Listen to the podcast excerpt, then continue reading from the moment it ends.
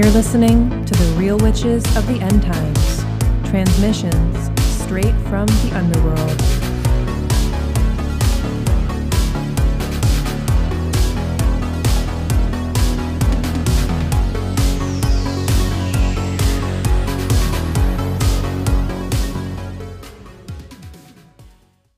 Doom Witches, Blood Wizards, Underworld Accountants, and Cloud People. Welcome back to the Real Witches of the End Times. I'm your host, Mana Aelin, aka Moth Mana.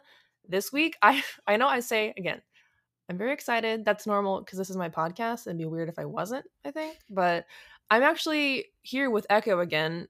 They were here a couple of months ago and we talked a lot about esoteric herbalism and then something weird happened in the middle of the episode and we like both fell through some vortex or something. It was it's actually a really fun conversation so uh, i'll link that below if you haven't listened to it yet. When i first met echo they recommended this book to me called the exorcist handbook and i don't remember if you specifically said it or mentioned it during the episode or if it was after but it was within one of our before after conversations at least and I bought it immediately and then started reading it. And it is now one of my favorite practical manual for dealing with the stuff that people don't really know how to deal with or when they do say that they do they don't really know it's very thorough and funny like what really hooked me about it from the beginning was josephine mccarthy who wrote it. And one thing that she says is that we have to really set aside our preconceived notions of what we think is good and bad in this world and start looking at things in a relation to context because what you banish one day might be your coworker the next was like the gist of it. This is like how I feel about in general about things and uh, it's funny because like in, in a day and age of instagram infographics there's not a lot of room for nuance like that and then to have that be in a book about dealing with interdimensional beings and like all of these things was so like it really lit me up when i read it. That's a perfect way to describe it. I'm always very suspicious about exactly the Instagram infographics because there is no nuance and there is no there's no like person behind a lot of those. So I don't ever get the sense that someone's not selling me something. I'm always really discerning about the information I decide to take in. And can I just tell you, I'm so excited that you're pumped for this book because it is the highest compliment I could ever receive to have someone read and then want to talk about a book that I recommend to them and if all of the books that uh, this has to happen with, this one is absolutely my favorite. Um, Josephine McCarthy is an incredibly prolific author. If uh, anybody who's listening is unfamiliar with her work, she is phenomenal. I don't know if you listened to the podcast that I sent you where she mentions this on Glitch Bottle. Is it is it inappropriate and rude to mention another podcast on a podcast? Is that No, it's totally fine to mention other people's podcasts. Podcast anarchy, I am I'm for it. I'm for lateral networking. I'm for many things that I wish that I could explain more about without having a red laser come through my window. yeah, precisely. Right. What I like about you so much is you have such intense Aquarian energy, just jam packed into your ninth house. Sorry to put you on blast if you don't want people to no, know, if people don't want to see your astro nudes.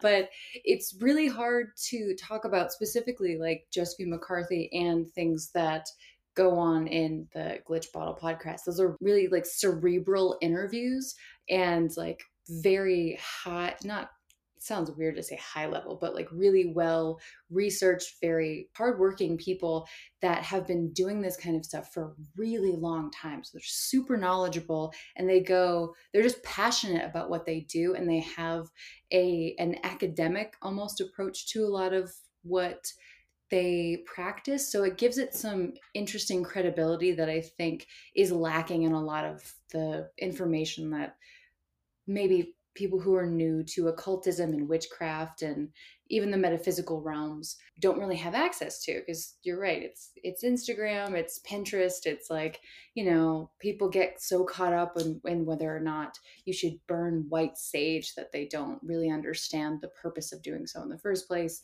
spoiler mm-hmm. alert don't by the yeah. way just psa unless uh, yeah unless it's your yeah if if it's part of your culture, you're not listening to some white chick you've never heard of to tell you what to do anyway. So, you know, um, yeah. But these are these are really beautiful resources in text. But uh, full disclosure, before we just dive into any of the actual material, uh, again, I'm not sure if you listened to that episode, but the ironic thing that this was the first book that I ever picked up on occultism. Uh, she says in that episode, she was like, if this is the first book that you read about the occult and witchcraft, put it down. This isn't for you.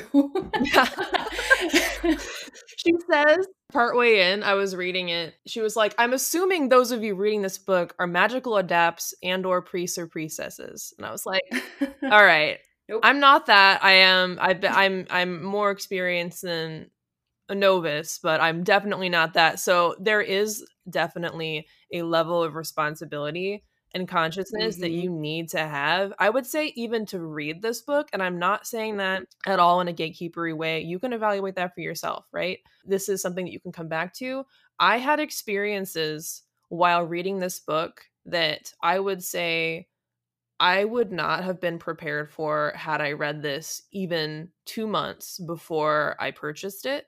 And that being said, as well, I when I first got it, I read the first 50 pages. The first 50 pages were really resonant and timely for me and very synchronistic.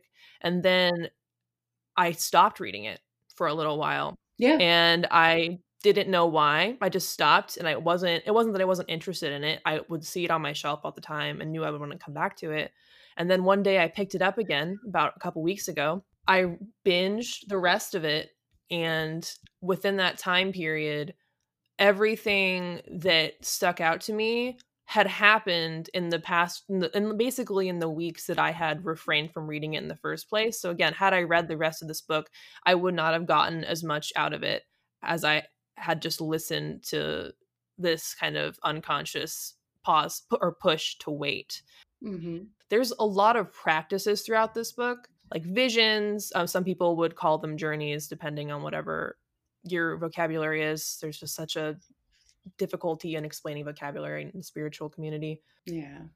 And there's also like other things that you can do. There's some practices that are you can do just without having to fully commit. Like I would say the consecration of salt and water. You could see that and implement that into your life. And that's what I did right when I read it. And it really resonated with me. I exorcise myself all the time now. Mm-hmm. Yeah. Yeah. So there's things like that. But also, this is an exorcist handbook written from the perspective of someone who is a professional exorcist who writes this book from a non-religious point of view it's from a secular perspective that's but it's written in a way that you can apply it to whatever faith you practice and you adjust to whatever types of beings you're dealing with. There's so much in here um, that i again am just so blown away by the amount of information, the quality of information not that i'm like a judge on quality of an exorcist book. You can feel when you read her words specifically how true they rang. Because yeah this this book was it's the tools you can use across any faith or lack thereof but it was written specifically as a handbook for uh, esoteric catholic priests to perform exorcisms to begin with so she's just i remember i remember in that interview uh, she was just really stumped why anyone else would want to even bother picking this book up. At least for me, I, I grew up in a really Catholic background, a very, very heavily Catholic influenced background by people who were not exhibiting the Christ like qualities that the faith kind of requires of you to be good at, you know, practicing that faith. It was very like narcissistic and like a mask of goodness as opposed to actual deep seated goodness. So growing up, I, I really saw the stark contrast between what the ideological um, and very, very heavily magical workings of the church had to offer versus what most people picked up and used with it. So when I picked this book up, it was exactly the the thing to kind of knock me into going, okay, some people actually see the world the way you do. Some people are like, yeah, if you're gonna fuck around with this stuff, then you're gonna blow yourself up. She says that all Oh, the time, yeah. which I think is hysterical. And she says it in the book too. Um, the disclaimers that we have for this book are not from us, they're specifically from the author. And she will tell you point blank, like, you're gonna, you're, you're gonna get hurt if you don't do this stuff right. And sometimes you have to get hurt in order to learn how to not get hurt later. So Yeah. small cuts versus big, big misfires. Um, and she does a really beautiful way of explaining a lot of things that I think we kind of take for granted. Like she talks about ghosts, but she's just like, yeah, this is just kind of what they are. It's not selling you anything. It's not, you know, trying to convince you of anything. I'm pretty sure at some point in this book, she's like, you don't have to believe me. This is just, I'm writing this because this is my experience and I know how this stuff works. So Yeah. that's what I really appreciate was I know that I'm not being like sold anything. And I, ex- I actually had an exorcist, um, an exorcism cleaning earlier today. Uh, I did my little my salt bath that I consecrated, and I believe I sent that to you too. You were having something at some point like a couple months ago, and I was like, "Hey, do you do this?" And I just sent you, I think, a couple pages of this book, which is probably when I recommended it to you, but.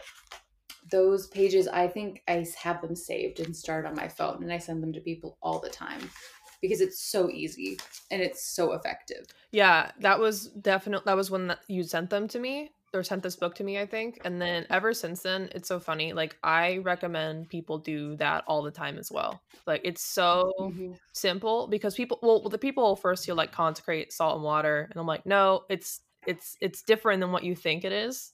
Um there's like a for some people a heavy like religiousness sounding uh connotation. I'm not phrasing words correctly right there, but people get kind of off put by it. But then once they read it, they're like, oh, this makes sense. We, we just have so much associations with the word exorcism and consecrate and holding up two fingers together in the shape of a cross when reality it's like Malkuth, uh, the earth. Precisely. And I mean, the magic has been hidden within art and language, and the church, any organized religion, has just taken the magical ritualistic elements and profited from them and kind of become like a dictator of those kinds of things. I have a lot of opinions about the church and all of that. So if you're off put by the word consecration, you're mi- maybe not ready to do some magical workings.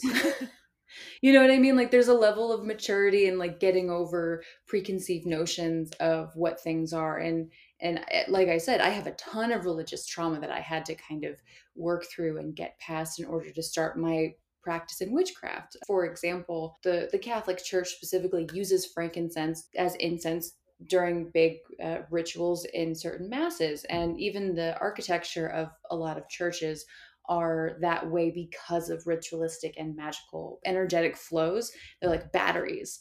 Um, but anyway i'm getting off topic. But now coming to terms with all the materials and and the the verbiage of that being being able to navigate your way past those kinds of things is kind of step one Mhm. in my opinion Yeah. um, before all of the fun flashy like you know candles and ghosts and goblins and all of this glitter and crystals and stuff like that's all stuff people sell you she's very she's a big proponent of doing inner work and getting over yourself and like being humble and respectful of the things you can't see because if you can see it it's been there for way longer than you've been able to notice yeah, she, you know, she actually used the comparison. Um, it was for parasites to can to Mhm. candida, which when I read that, I was like, holy fuck! Like that is such an amazing example and a very personal one to me. So that stuck out to me in this book too. Like candida is an overgrowth of a type of bacteria in uh, your gut and or Mhm. bacteria or fungus. I okay. I'm I'm not a scientist. Disclaimer in case any of you didn't know. uh, but it, it's it's actually good for you in a certain amount of quality and a certain amount of quantity but then when it gets overgrown it basically becomes so intelligent that it can influence you you as like a person to do things that benefit its growth so you'll suddenly crave sugar more or starchier foods or things because that's what feeds the candida Uh, so she compares parasites to that, and to have examples like that that are, I think, more practical, also really highlights the ways that you can recognize some of these things in your daily life. Uh, she also has an amount of humor throughout this book that really catches you off guard, and I think some of it might. This was written in 2010, so we have to keep that in mind. But mm-hmm. at the mm-hmm. same time, this is a really really can well can be really heavy subject matter if you take it seriously in the sense that you respect it so if you're learning about how like the the ways that um, a demonic entity can manifest uh, in a person and then you have a joke right afterwards it like helps i think keep you from especially if this is newer to you or if you've never considered this how prevalent not specifically demons because she does say that that's like not it we're talking okay i just again people have so many preconceived notions i feel like i can just feel people like feeling like okay not everything's demons. You're right and she says that but you have to like approach things in a way that's not to end up having your ass whooped so you have to kind of think not necessarily worst case scenario but again have a respect for the work you're doing in a way that allows the possibility that you could not know what you're actually dealing with and then cover all your bases. Yeah, it's that approaching your work with the sense of uh, a humble curiosity and being fully present. Most of what she teaches and she actually has a magical course that's pretty much a PhD if you do the full 7 years of it and it's fully free, it's online the first thing she teaches you is to shut up and just listen, to quiet yourself, and to understand that you are not the center of everything. So many times um, you hear people like who just want the aesthetic of being magical. So they they talk about demons and I'm a demon slayer and blah blah blah. It's like you can't slay a demon. that's not what no, that's okay, sure. Okay, do your thing. All right. All right, hun have fun. That's not really how this works. I think a lot of this writing also comes from something that from a point of view that I also share, which is a non human centric point of view. Mm-hmm. And I feel like you probably also share that. Yeah. Is just, uh, you know, I am not as a as a piece of consciousness within an, an alive human body. I am not the highest on the food chain it's a circle it's a it's a multi-dimensional shape that is all uh, integrated within there is no hierarchy there. But so many people come in with this really almost imperialistic mindset of i'm going to do magic. I'm going to capture demons. I'm going to you know conquer the plant material that i'm using and just like everything is to serve me and make me this master sorcerer. It's very jafar and i'm not into it. Um, you know what Good I mean? example. I mean, like you know what I mean? It's just like, uh, it's so silly. But she she comes into it with just like, yeah, they're not not all demons are here to steal your soul. Not all uh, demons are scary, but they do. You know, if if they're there to cause trouble, here are the signs. Um, you know if if you've never worked with like the lesser key of solomon or any of the actual like demonic texts you probably aren't even familiar with the insane just volume of what you could be coming up against mm-hmm. and that's just demons. Um, and most things aren't even that. It's a like if you're not calling on like you know they don't need to be here. There's so much else in the universe to fuck with like you know what i mean? And not that i'm an expert by any means either but my favorite thing is that she talks about how they smell. Yeah. Um, a lot of the historical texts, again, it's not a vision based thing uh, through your eyes. You you will feel these kinds of energies. And she's like, demons smell like dog shit. So if you don't have a dog and there's no dog shit anywhere, that's the first clue that something is actually truly amiss. And it sounds so silly, but I have a, a, very weird understanding of exactly what she means, and that's not very far off. I'm not sure if you have any experiences with like the the smell. I don't know what. yeah, what the clair of that is. Uh, clairsentience? no, wait. Is that that? No, Cur- it's- Curgus- it's- oh, fuck. What's the smell? What's the clair smell? Oh well. Well, I'm, I'm gonna mark it down. You're gonna get points off for that. I don't know if you guys know, I'm actually taking my exorcism exam right now. Um. Anyway, uh, I know what you're talking about, like with the clear, the clear smelling. That's what Claire means. For those of you who don't know, it's we're talking about the like psychic senses. I don't have it personally with like the smell of entities like that. I have other experiences. I know that I actually I have a friend who um he was on the podcast one of the first people I ever interviewed and he would tell me that like whenever he would smell like rotting flesh, that's how he would know he'd need to do a cleansing. I know what you mean, but I have other experiences with that type of energy, but not with smell specifically. Did you want to explain more about that? I certainly don't have any experience with uh, demonic energy necessarily, but I do. I think on the last uh, episode that we talked about, I was just mentioning all of the weird brushes with parasitic energy I have. Mhm. And it was funny. As soon as I got the dog that I have now, by the way, I might derail our conversation talking about how great my dog is from time to time. Your dog is adorable. Thank you. I have to say. Hail Hecate. We we work to manifest him. He is the sweetest boy. But I live right across the street from a dog park. We've had fosters before. We've like walked dogs in my neighborhood plenty of times. I've personally, obviously, I live here. I walk around a, good amount of times. But there was the first few weeks after we got him. Almost every single time I took him out for a walk, I stepped in dog shit. And I was like, what the fuck? This is a little bit too frequent of Yeah. a happenstance for for my liking. Like I've I've lived here long enough to know and I usually look out for it anyway because it's New York. This is this is something. So I had to like ritually clean my house and I did my ritual baths and all of that. But I would every once in a while get a like a whiff of that intense dog shit smell where I knew it wasn't something I had stepped in. Mhm. Um, so it's always just like those mile markers for me. And I think subconsciously, because I've already read this book, it was in my like Rolodex of like, oh, you need to you need to deal with this Yeah. kind of thing. I have like ritual cleansings that I do. So it got it got rid of it. I had to I think I had to incorporate sound as well as like smoke and water and air Mhm. into that to to fully get it off. But Wow. yeah, man. Yeah. It'll it'll tell you.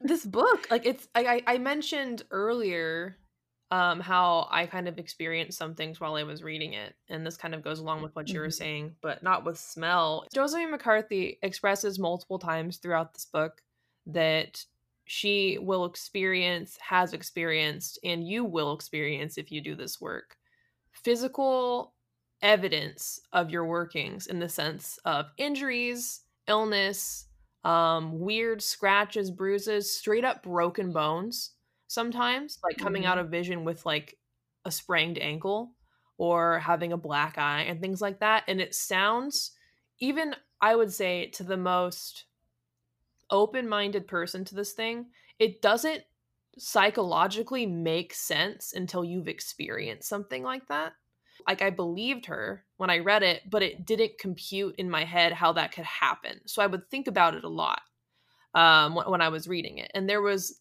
it was the section on when she just fully outlined how an exorcism would go, or a, a sample example exorcism would go for removing an actual greater demon.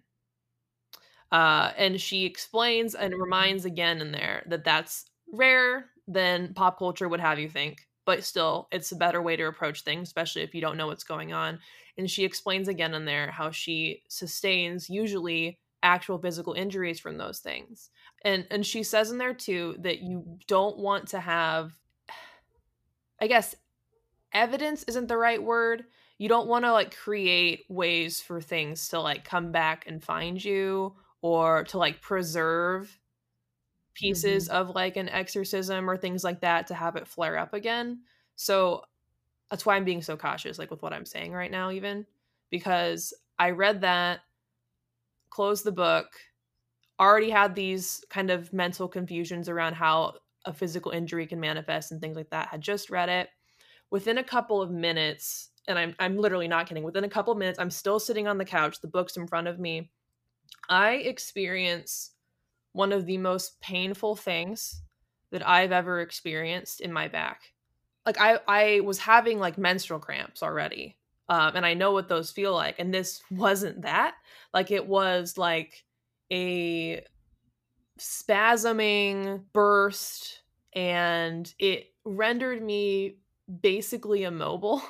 like I couldn't even like I was on the couch like I, there was no relief from it like you could like anyone who's experienced any type of cramp like whether it's menstrual cramps stomach cramps and regular digestive uncomfortabilities foot cramps whatever you know there's usually like a couple of seconds of reprieve in between each one at least this was relentless. My immediate thing was like, I need antispasmodics. I need peppermint tea because that's my go to for that. And I was like, I can't even get up the stairs to go make that for myself right now. Oh. Um, so I had to use my phone and call my housemate who was upstairs and then ask him. He's a nurse, um, and he because I was like, oh my god, am I, is my did my appendix just burst? You know, and so he did like a check and everything to make sure that was all fine. I was immediately aware of how weird the timing was and when i pulled cards on it and everything it was all this stuff about learning my own strength learning how how things are and things like that i don't know i mean i have no way of knowing for sure but there's just a lot of very strange variables in that situation that really made me pay attention and take this a lot more seriously again. Um it didn't feel like anything it wasn't like a continuous problem it was but but it was something and i understand to some extent what josephine mccarthy was talking about now. Yeah i'm glad you're okay by the way. I remember you mentioning that happening and i was like i didn't realize you just been reading this book. Um damn.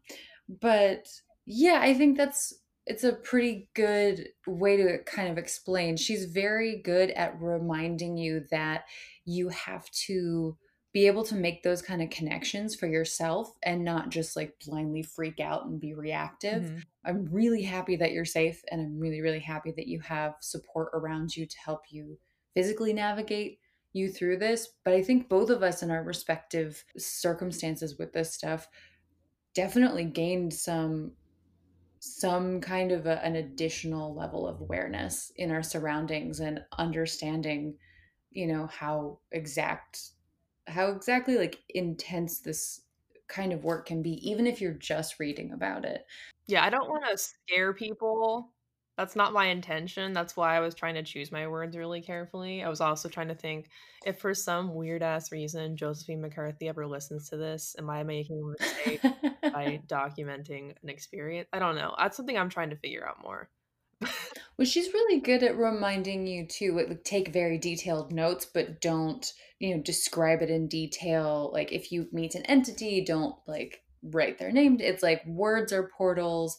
You know, obviously don't draw a picture of the damn thing. Yeah. Like, you know, she said that verbatim too. I think you're, at least in my opinion, probably pretty safe talking about the very real things. With the visual piece, that's what I thought of because I'm an extremely visual person. And when she was explaining how the exorcism would work, I was playing a movie in my head the whole time. Mm-hmm. And that's and then this happened. Yep. Yeah. But that's like, that's, I think something that she does really, really brilliantly is she gives you a gateway to have those experiences in enough of a removal from being in those situations so that you feel some of the effects and it's really intense even through like your imagination from reading her words of a very like pared down nondescript thing that she has done uh, over several years. So that's like so many filtration layers mm-hmm. and still that energy is coming to you. That is a really really powerful lesson. And she's she's a brilliant teacher in that regard. Um, in in almost anything you read of hers she's like that. If you listen to her interviews she's like that. She's probably i'm like such a fangirl. Um, but probably one of the most convincing sometimes I need to remind myself that some of this is real, right? Because you can get really woo woo and like really into the the physical, tangible things and the prettiness and the feel goods or whatever. And if you don't want to do curses, don't do curses and you know love and light or whatever. And as human beings, we respond to pain as how we learn lessons the best. So if things go right too many times in a row, you start to doubt whether or not anything's actually happening. Mm-hmm. You know what mm-hmm. I mean? But when something like just comes out of the ether and knocks your teeth out, uh, you're like, oh, okay, no, yep, you're real. 100%. 100%. Yeah, absolutely. but I am glad that you're okay because that's number one. God, I love things that hurt me. my hobbies, the way I approach school, like what is the most painful way I can go through final mm-hmm. exam week? I can write one paper in a day. That you know, I'm, I'm keep bringing up school throughout this because that's what I'm doing right now. I'm in exams while I'm recording this technically, but I I really can't explain how seen I feel reading this book too there's so many things in here that obviously from decades of experience as an exorcist that she has that she's able to explain so succinctly and thoroughly and precisely that I obviously have not been able to figure out because in in, in much comparison I obviously I'm not an exorcist I'm someone who's reading about it and has more parallel ties with specific things she's mentioned as opposed to it as a whole. But the way that she has like a philosophy in here and specific practices, I don't even have a point with what I'm saying right now. I just want to emphasize you'll know if this book works for you or not. And if it doesn't, that's totally fine also don't make you yeah. yeah. like she says throughout the book and you mentioned it a little bit in the interview the exorcist life kind of sucks yeah you're smelling dog shit all the time as you're saying dog shit i'm watching the neighbor's dog shit out the window that's funny mm-hmm. i'm not watching it i just observed it just to... yeah yeah no worries totally i believe you but, she, but she says it's like why she doesn't know why people would want it it's not like a glamorous thing there are levels of sacrifices you have to make in her in her viewpoint so i'm sure there's different people who go about things differently. I've spoken to someone else who does some work kind of akin to exorcist work but i don't think they call themselves that and then sent them this link and they got it. They like it but they don't agree with a lot of what josephine mccarthy says and that's fine. You know there's multiple ways to go about something but this book if you're if you're interested in those things if you have if you have skepticism i would say about the way you've been taught to even like categorize things such as demons and angels and other entities in your head i would think this is a really good book to read because it really levels it all out and explains explains those beings in a way that is not I mean, there's there's hierarchy in the sense like there's organizational hierarchy, but there's levels of intensity and complexity. I think is a better term than like a an amount of power or status. Mm-hmm. And so she explains it very much like in a way that expresses that, and also how like this is the first time I ever knew that you could, and I'm saying you as in a person, but also like as in I don't recommend this. but you can bind an angel and then that angel if they're bound and which is some magical orders or people will they'll they'll have this. They'll do that. You can be you can be dealing with a, a curse that is of an angelic origin.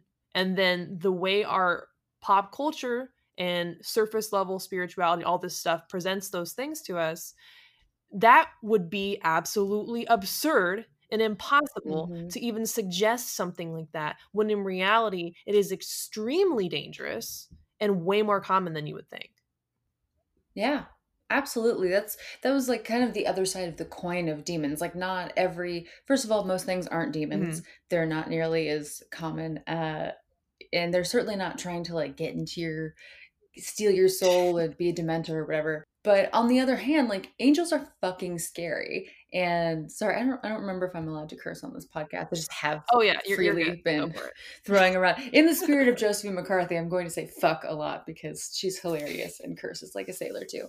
Um, but yeah, angels are terrifying and they don't have your best intentions in mind either. If you think about the angelic realm and even biblically, if you want to go there, maybe let's just take it from like more of a pop culture stance because I think a better way to describe this succinctly is if you've ever seen the movie Dogma, uh, one of my favorite movies. It's kind of aligned with this book actually because it's it, of this. Um, it's one of my favorite movies of this topic. Because have you ever seen it? I haven't, but I've had multiple people recommend it to me. Oh, it's a blast. It's actually because of some weird corporate nonsense, very difficult to find it on DVD now because of licensing and stuff, but it's a really well done, very funny movie and it's these two angels, the angel of death and uh it was Loki and somebody else, I don't remember. Uh Metatron, I think. Um, I don't remember. Azrael? Yeah, it was Azrael. Yeah. Well, Azrael was a demon. Ugh, I'm getting into the movie too much. it's it's Matt Damon and Ben Affleck as as scorned angels coming back to Earth, and basically God kicked him out, and they're pissed, and uh, they there's like a loophole because of the Catholic Church, whatever, whatever. The plot of the movie is they have to go through like the the doors of this church um, to re-enter heaven and there's a whole monologue that Ben Affleck does. He's just so fucking tired because of how angry he is at God. He's like, He made us angels and we're perfect and we just serve Him and we scrape and we do everything. And, you know, we, we do our roles like little worker bees in the hive. And then what does He do? He turns around and makes humans these insane, stupid creatures that He loves more than us, which is why He's like, really pissed that he got kicked out of heaven because he didn't want to do his role as an angel anymore. The point I had one, I promise, and I'm getting off track, but yeah, angels aren't like on our side. They're not here to serve us. They're here to serve biblically at least the like overarching kind of god figure. So they're in a different realm than us. And there's kind of some beef between humanity as a whole uh, and the angelic realm. Mm-hmm. And I don't think people really have a lot of respect for that. Like there are individual accounts biblically of angels, you know, giving us a hand, but not in the way you you'd expect. And kind of circling back a millionth time back to demons and the devil. Lucifer, let us not forget, was an angel who decided to do exactly that, which was say, I don't want to do this nonsense anymore. And he got cast out of heaven. And he's the one that was most on our side. And the concept, even of the devil, Satan, Lucifer, there's so many different variations and different versions of that entity. It's incredibly complex and, and very difficult to explain succinctly and wrap your mind around. So the pop culture kind of YouTubey, like, oh, if you're seeing like 444 everywhere, that means all the angels are telling you that, you know, they're cheering you on or whatever. It's like that is a very nice thought and it could be very encouraging for sure to hear something like that. But um angels are not something you want to fuck with. Yeah. to the long and short of that, I could have probably just said that. But. No, like I, I yeah, it's very, and I don't want to. Okay, so I, I agree with you, and I also know that some people listening to this are going to have very personal experiences that would seem like the opposite of what we're saying. So again, you don't have to believe anything we say. Have your own personal experience with whatever you're dealing with. Um, that's totally fine. Like I'm not, we're not here, and I know Echo's not here. Like she's not meaning this in any way either, but like to tell people how they should or shouldn't interpret their own experiences and things. We're just providing an extra perspective for everyone that I wish was more readily available. But I also understand why it's not readily available. Mm-hmm. To people are scared. Yeah. people do dumb things when they're scared. Yeah. That's why. Two with angels, like I've always seen them and and by always I mean more so I mean I just have had such an aversion to them most of my life. But mm-hmm. recently it's been more of seeing them as like a neutral beings and there's and something my friend Marco explained is like there there is still truth to this more of there is truth to the the archangel Michael that some people know through pop culture who's like a very muscular man with like super nice abs and really good forearms. I love forearms. Type type of thing. Archetypes again not the right word. I really I'm really a stickler with language when I mean things sometimes, but again, spirituality it's hard to actually say what you actually mean. The filtration system through a lot of different layers. But that's that's why there are so many different ways one can experience the same family of entity. If somebody feels like angels are always on our side cheering on, that's amazing. However, my point at least was that it's almost impossible to see the entirety of something like the angelic realm yes, just from yes. one one single human perspective and there's so many historical texts totally. uh, of almost infinite different perspectives on this mm-hmm. um, that was my point so yeah it's, it's totally. difficult to put into words for sure um, yeah but like with there there is some truth to like there being i guess like an icon for an angel because enough people are associating that image with that angelic entity that it becomes kind of its own thing. Yeah, it's an ego. Yeah, so there's truth to that too. I'm not saying that doesn't exist, but I think people get lost sometimes in like a projection of what they want something to be. And this is mm-hmm. goes to like for me too. I'm not excluding myself here. Like we can get lost in the projection of what we want something to be and lose sight of its actual potential possible source.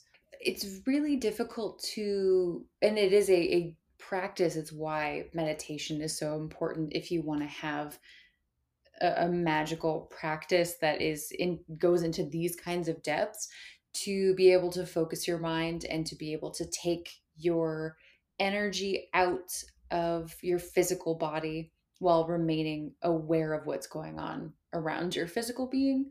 Mm-hmm. Um, because if you just stay in your body with your eyes open, asking the universe or whoever you're working with to appear in front of you in your room, you're not going to get very far. And if you did, you would probably shit yourself. yeah. Oh man. Um it would almost be like an involuntary response because it's mm-hmm. just a, something that just so just breaks what we think could be. I I mean, I I'm working with a new system of magic right now that literally all I'm doing is just getting used to that the energy of it. I'm not invoking anything. I'm not directly com- trying to communicate with anything. All I'm doing is I, I made a rosary and connecting with the language that's associated with it. And even that itself, it's like you can't really imagine a color that you can't see. Mm-hmm. And then if suddenly you see a color that you've never saw before, it's scary in the way that it like makes you reevaluate everything that's ever happened to you.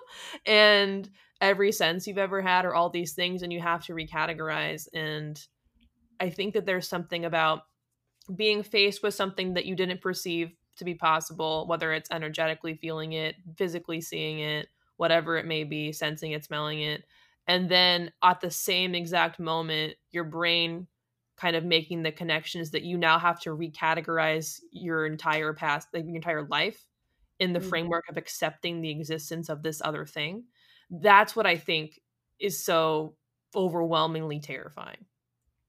Well, that's that neuroplasticity that we were kind of talking about in the beginning, where a lot of this work, and it's very strange to me that this isn't or just a common thing that people want to experience. Um, but that recalibration, that ability to constantly take in new information and adjust your worldview, that elasticity of your reality, is incredibly important just being a human on the mm-hmm. planet but especially in magical working it's just going back to if you have a problem with the word angel because you have a problem with the you know a specific church deal with that first yep I had to do that. yeah, no, same. Absolutely same. And I honestly, I think I probably picked this book up almost as like a joke in the beginning, and then I could not put it down because it was, it felt like it was being written for me, going, "Hello, it's your time, wake up." But if you have a problem with the some of the concepts that are are being laid out, like you have to work with the fact that you know your perspective is not the only perspective and it's not the only reality that's possible. And when you get adept at recalibrating and taking in new information objectively and discerning it without judgment and then recategorizing um, how you you work with this new information that's going to be probably like no one can sell you that which is why no one mm-hmm. really talks about it but it's the one of the most important tools you can have as a magician or someone doing any kind of work um, in the etheric realm but also just as a human being being able to change your mind when presented with new information i don't know if you've come across anybody who needs to do that recently but you know, it would be a lot easier if people could come into uh, conversations about things that they have never considered before with that mentality. I think we would get a lot further. Um, mm-hmm. You know, as a, as a philosopher, even people use the word argument colloquially incorrectly because yep. as as someone who studies philosophy you know it's really just sitting down going here are the things that uh, I believe, and this is why. And then you say, well, what about this thing that probably doesn't go? And then it's a it's a an interweaving of those ideas until you come upon either the fact that it doesn't work or the fact that it does. But it's not screaming.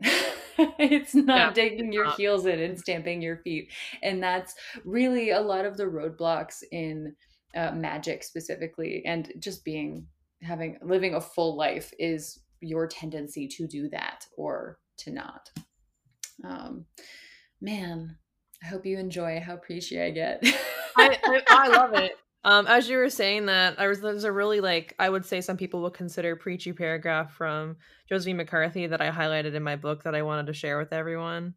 This is funny because it's like I do the opposite of what she says in here. Uh, and it it's you know part of the reason why I do the opposite is because I can't. Like, I'll, just I'll just read it and then I'll come back.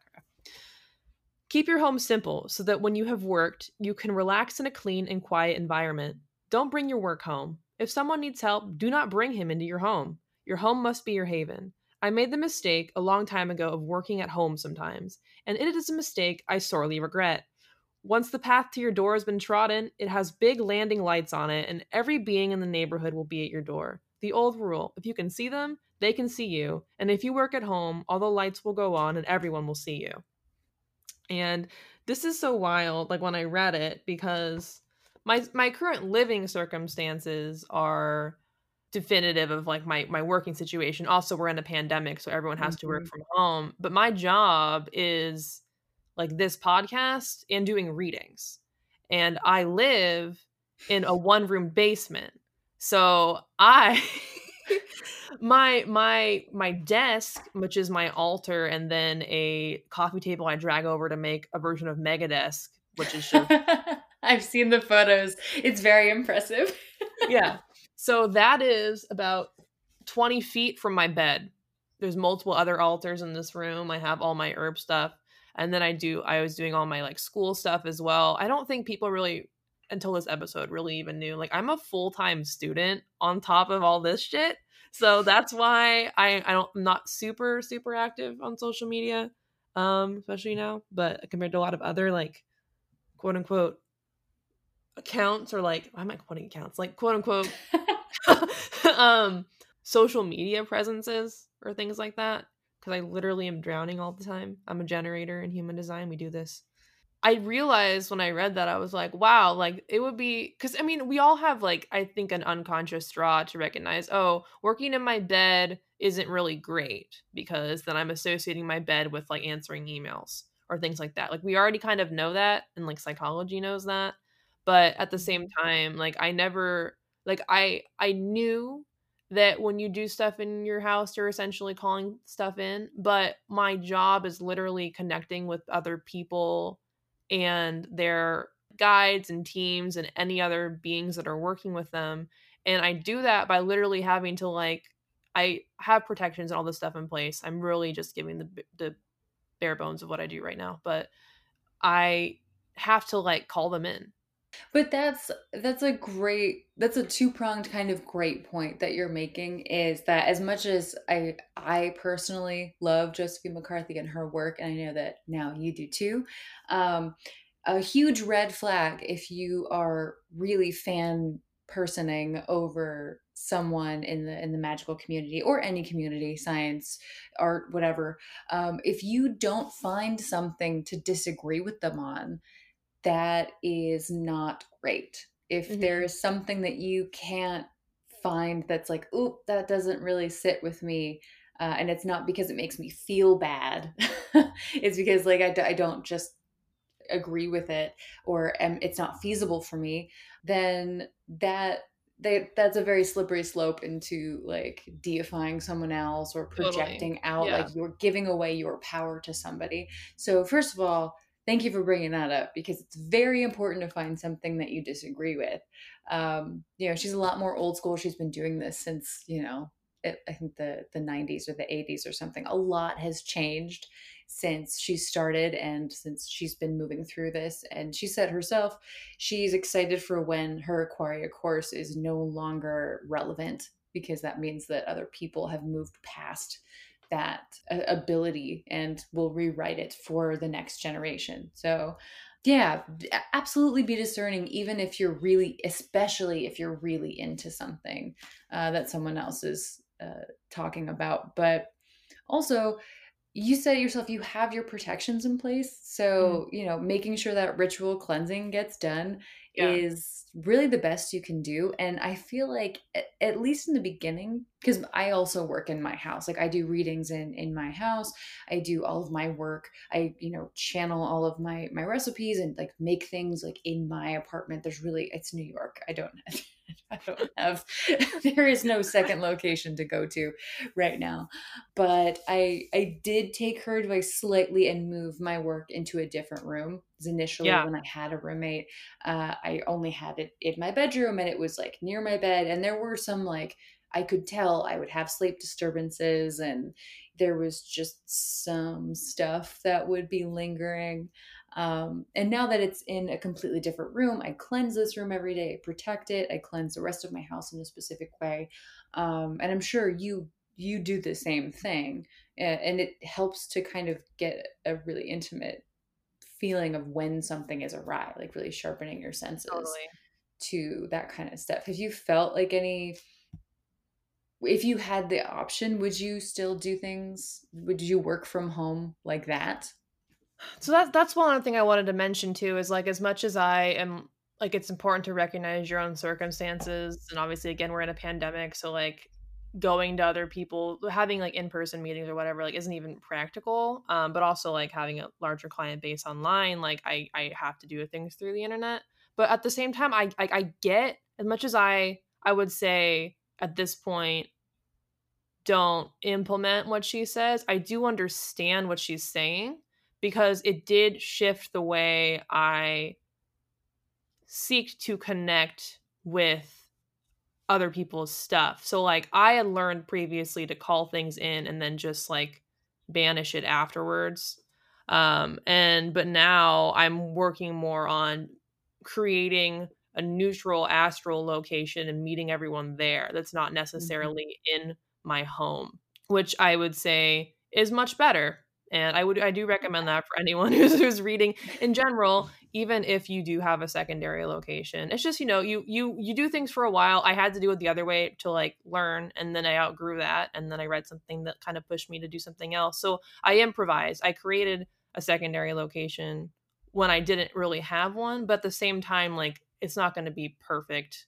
I'm still literally here. I know for me i would prefer to have everything in different places like I would prefer I wouldn't really want a second room or not sorry, I wouldn't really want a second place to go so much as I want a different room like you have, like you mentioned, because that way it's still really accessible to me. Even the idea for me of reading at like a as an at an esoteric shop is unappealing because I'm going to go into a space that's not mine.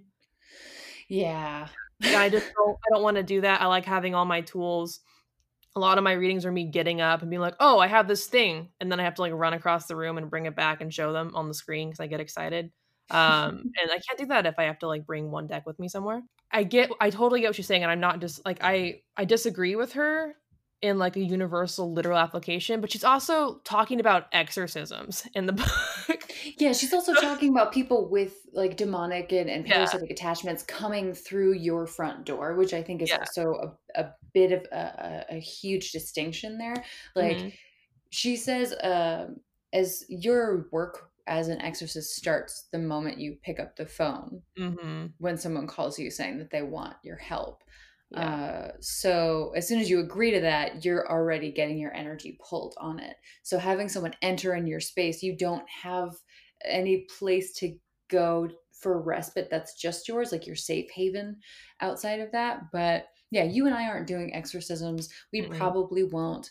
Uh, in the near future. I've definitely considered it in the long term, but I have so much to learn uh, in the meantime. So, yeah, yeah that's a really interesting point to to have that uh like space in the void where you meet people because I I've started to do that as well. And I actually want to hear your if you would like to share your methods and experience with that kind of uh, neutral location. Well, I learned kind of how to do it a little bit when I first. This is like a different intention of what I was doing initially. So a couple years ago is when I first learned how to like journey and be able to meet my ancestors and the person that like taught me how to do that we did so by like creating a location that was connected to a place that you know. So she was a really big proponent of meeting someone by a river or some type of body of running water. So not like an ocean or a lake or a pond, but like a river, a, a stream or a creek, a place that is of value to you uh, that you could like actually envision. But there's also layers to like reality. So it's not mm-hmm. necessarily in your home, but it's also, but it's still a place that you could kind of training wheels yourself to create. So I have like a river in my head that whenever I do ancestral work, I go to that place, even if I'm not anywhere near it, and I connect in that spot and I ask things to meet me there. So I took kind of like that same idea and then started to create like just this place that I can go through a portal and have kind of like a, a neutral room and then other things can come in when I ask them to, and then we both leave and then go back to our own people that they're connected with or whatever. Like it's um it's really hard for me to explain verbally because I it's so visual for me, but that's how I started to do it. I haven't, you know, I don't have I'm still working on that because there are times where like i'm just really connected to stuff so i know like with this idea as soon as you agree and you pick up the phone for like an exorcism uh you you you get start to get pulled on that's totally true for like people book appointments with me for readings as well um, I just pay attention to what happens. And you're a perfect example of that. Like we talked about it in the, the episode we recorded where it's like right before all this stuff happened around like feathers and deities. And then I told you about that. And then now that's a huge thing for you still. Mm-hmm. Yeah, I was actually looking um, on the the ground when I was doing errands earlier today, and I saw a feather while I was thinking about our podcast that we were recording. I was like, oh yeah, I have to do this, this, and this, and then I saw a feather on the ground. And I was like, oh, there it is. Um, yeah, those connections are are very very real for sure, and I love I love that. I think you explained it really well. I have a good handle on on what I think you do, and um, I did something a while ago when I was doing when I was attempting to create something like that. I create like a, a, capsule. I call it a capsule meditation in the void uh, with another person. So we meditate at the same time. We create a capsule and then you just send your energy into it. So it's just there.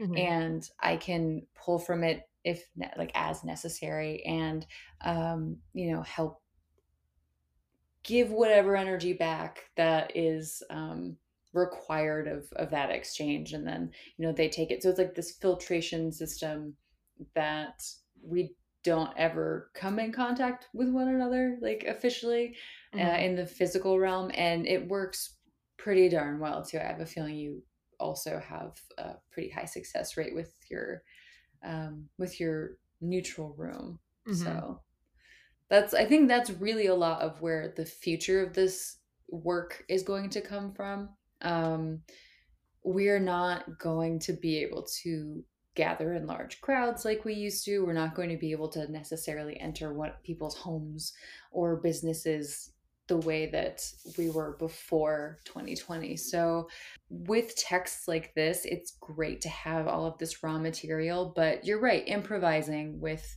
your circumstances is going to be an asset and necessary for any work that you do. Um, there is no one way to do anything. It's just what's best for you. Absolutely. Yeah. So, is there anything else that you wanted to touch on with this book? Oh man. Um there's just so much in here that we didn't even touch on. I yeah. probably like she talks about, you know, working with dead people. If you're someone who's a medium, this would be an interesting book to kind of uh, read that chapter on. She talks about fairies and, and other beings also, which I, I kind of wanted to get your opinion on that section of the book. Oh, yeah.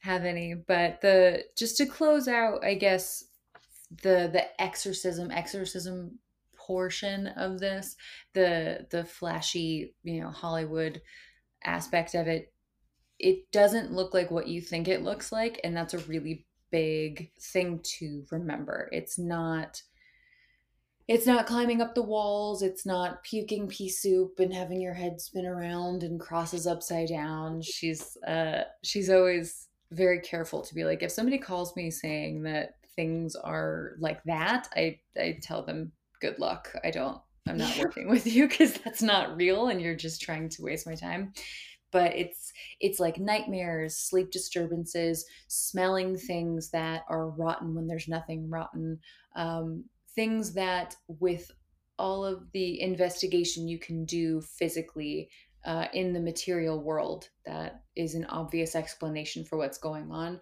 if those things fail you this might be something worth looking into it's not yeah. uh, it's not this big dramatic, dangerous thing. She talks about people who have entities attached to them for their entire lives because they just don't uh, they don't want to fix it or they don't believe it or they're in this bind with this spirit for such a long time that it just becomes a part of them. Mm-hmm.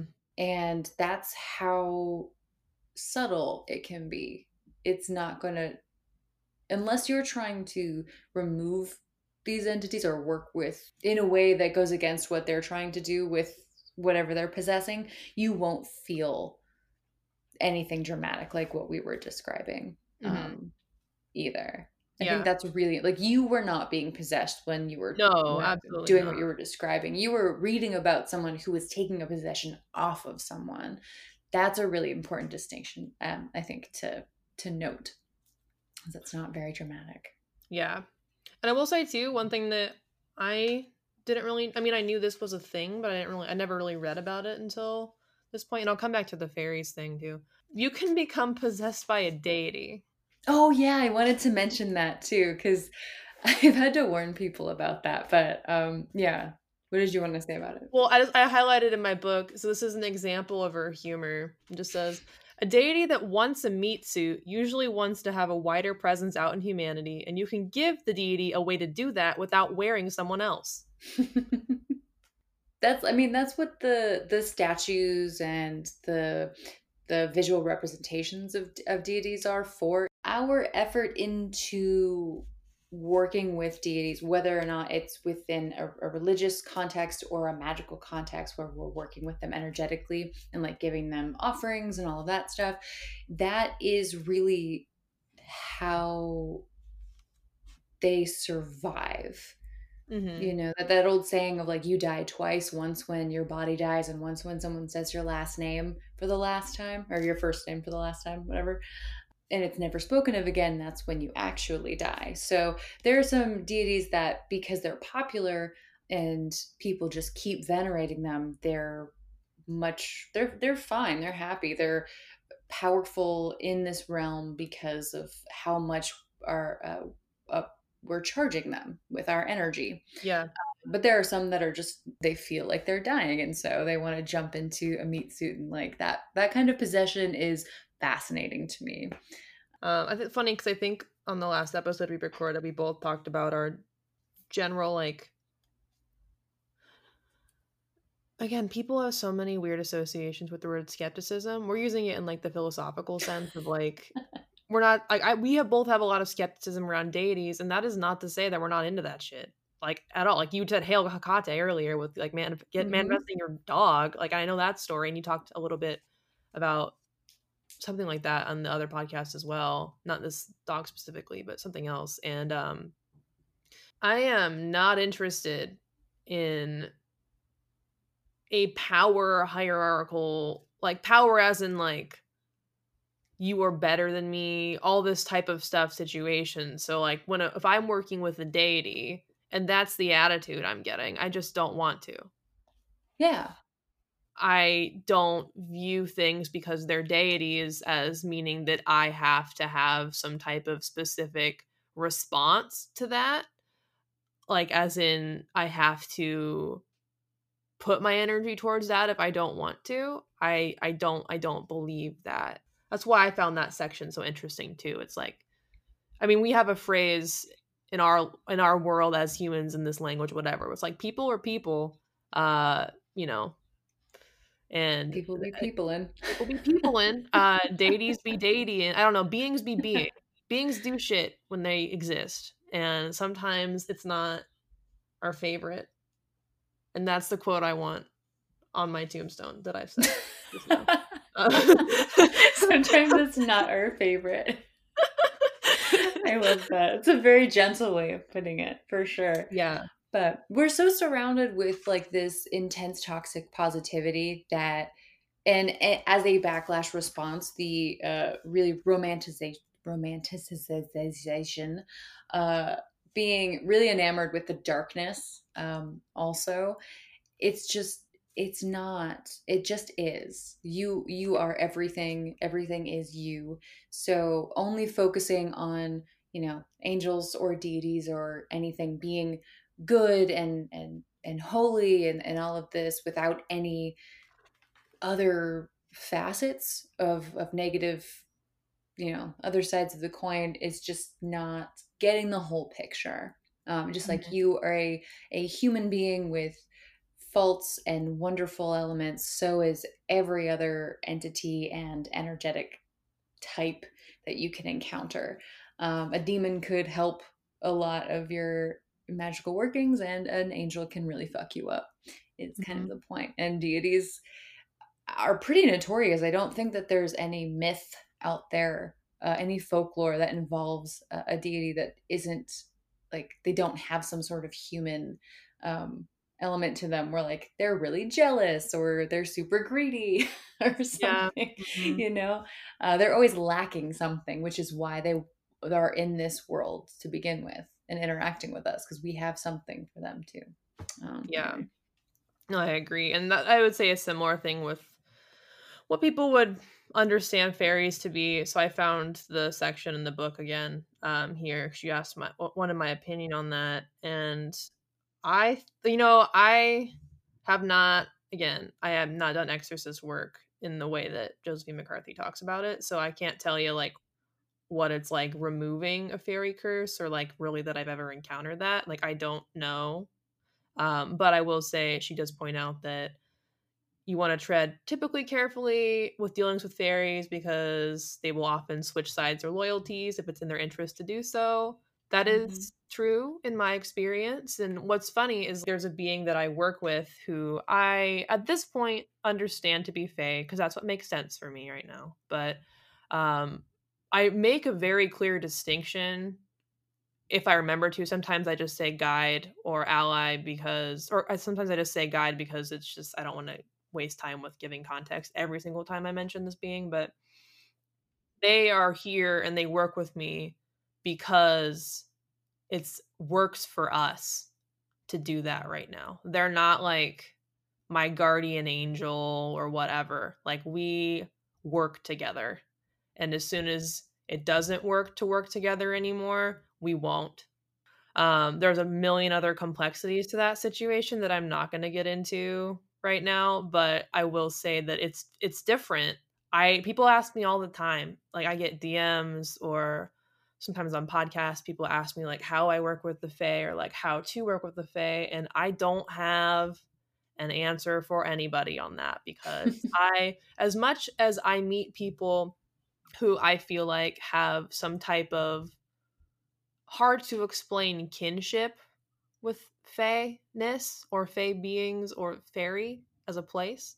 I give people kind of like that information to do with whatever thou shall please to do with that information. Like my experience is very different than what most people's when they just want to get into the Fae shit is. Like I I I I've never had like I've never been like pulled to Fae stuff and been like I would like to go to fairy and work with Fae beings. It all happened to me in a way that was just you're doing this now and you now have a liaison. And that Mhm. kind of opened up the door to do so where I don't have to directly deal with any other being if I decide to go to fairy other than this one who just filters everything through for me because that's what works for us. I will say don't eat anything, don't drink anything, any of that stuff. Um, if you do journey or go on a vision to a place like that, but um, I she has a very brief section about it in here, and I will say I don't disagree with what she says from my current experience.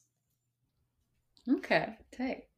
I like that. I, I really, I, I always enjoy listening to you talk about working with the Fae because I have my own limited experience um, with that types of type of entity. I think you mentioned when I got a reading with you that uh, I was I had Fae around me. I get that a lot too. Mhm. Um, so again, it's every everybody works with what they're handed differently because everybody has a different place to go Mhm.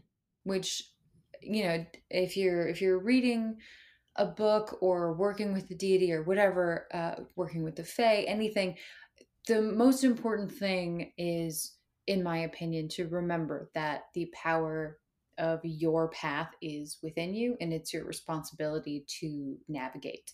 So if you find yourself constantly leaning on your relationship with any other uh, outside being or anybody in the human realm who is working and, and telling you you know their experiences and just taking that as gospel as opposed to going out and experiencing it for yourself on your own path then you might not be getting out of this what what you could that's my that's my final thought Yes. on this whole thing Mhm. I think um I like what you said where it's like you have an inner power but you also have a responsibility with that. I think Mhm. people leave that out a lot in their soapboxes about all the power being within you. People don't Yeah. talk don't mention the responsibility piece as much as I wish and then it would be within my responsibility to to fill in that gap. And I think we're doing so by creating this podcast episode. Overall, I'm really glad to be able to talk about this. I know we're going to continue to talk about this going forward and yeah, if this if this book strikes your fancy, meditate about it. um, you know, you can also get it and then just have it sit on your shelf till you feel pulled to do it. Or if this is like abhorrent to your practice, then don't buy it. I don't know. Like I don't do whatever like you want uh in that it's way. cool it's cool Yeah, this is a resource. I just wanted to point out. I mentioned I've mentioned it briefly quite a few times on various different episodes, and I knew that both of us talking about it would be an interesting conversation. So thank you for being here and helping me explain this amazing book. Yeah, thank you for having me. And again, thank you so much for reading a book that I recommended. It makes me so happy.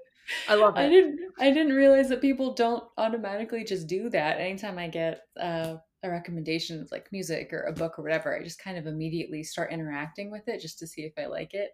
Mhm. Um, mostly because I'll forget. Mhm. But I guess not everyone does that. So this especially is a very cool thing. Yeah, put it put it down if you don't want to read it. Uh, she also has a really huge amount of work that she has written. She doesn't. She's not just an exorcist. Um, like I mentioned before, she has a full, free, online, easily accessible course for magical workings and learning how to do things in a specific way um, that you can check out and and pick up and put down as you want. Also, um, she's been on a few podcasts and, and done interviews, and they're all really wonderful and very entertaining to listen to. That's what I have to say. I'm so excited. I get to I got to talk to somebody about one of my favorite books. Thank you for having me. Yeah, of course. Where can people find you? Um, if you would like to book a an astro chat with me, I am much more. I prefer to teach people how to read astrology and how to think about it instead of just doing um, like natal chart predictions and stuff. So you can book an astro chat with me. I also channel plant medicines for energetic workings and and ritual magic, um, and I have sessions available for that as well. You can book those on my website, fruitionvisions.com. And I just actually finished my first kit, I guess, for people who are interested in doing shadow work and need a little bit of assistance going through those processes. So um, that's super fun, also. You can find me on Instagram at Fancy Monster Vision, also. It's a lot of pictures of my dog. Amazing. Well, if you'd like to find me, you can find me at mothmana.com for information on readings and a gallery of my digital art. You can also find me on Instagram at Mothmana Tarot, Twitter at Mana. And if you like this podcast, want to support it, and would also like to join the hordes in my underworldian city, you can come hang out on Patreon at patreon.com slash mothmana. And one final thing, I probably should have mentioned this at the beginning.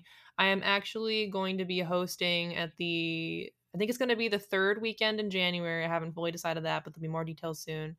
I'm going to be hosting a tincture workshop through Zoom uh, for tincture making because that, while it is a very simple practice and you 100% do not need to take a class to learn how to make a tincture, there's a lot of things that I've learned that I wish I knew. Uh, and so I want to be going over that and as well as like esoteric associations, various ways you would use tinctures, various ways to make them, why you do things a certain way, and all of that will be there. So just follow me on social and I will make an announcement soon. Ooh, that sounds like fun. Yeah, Awesome. I'm excited. Cool. all right. Again, so thank you. Thank you so much for being here. Thank you for having me.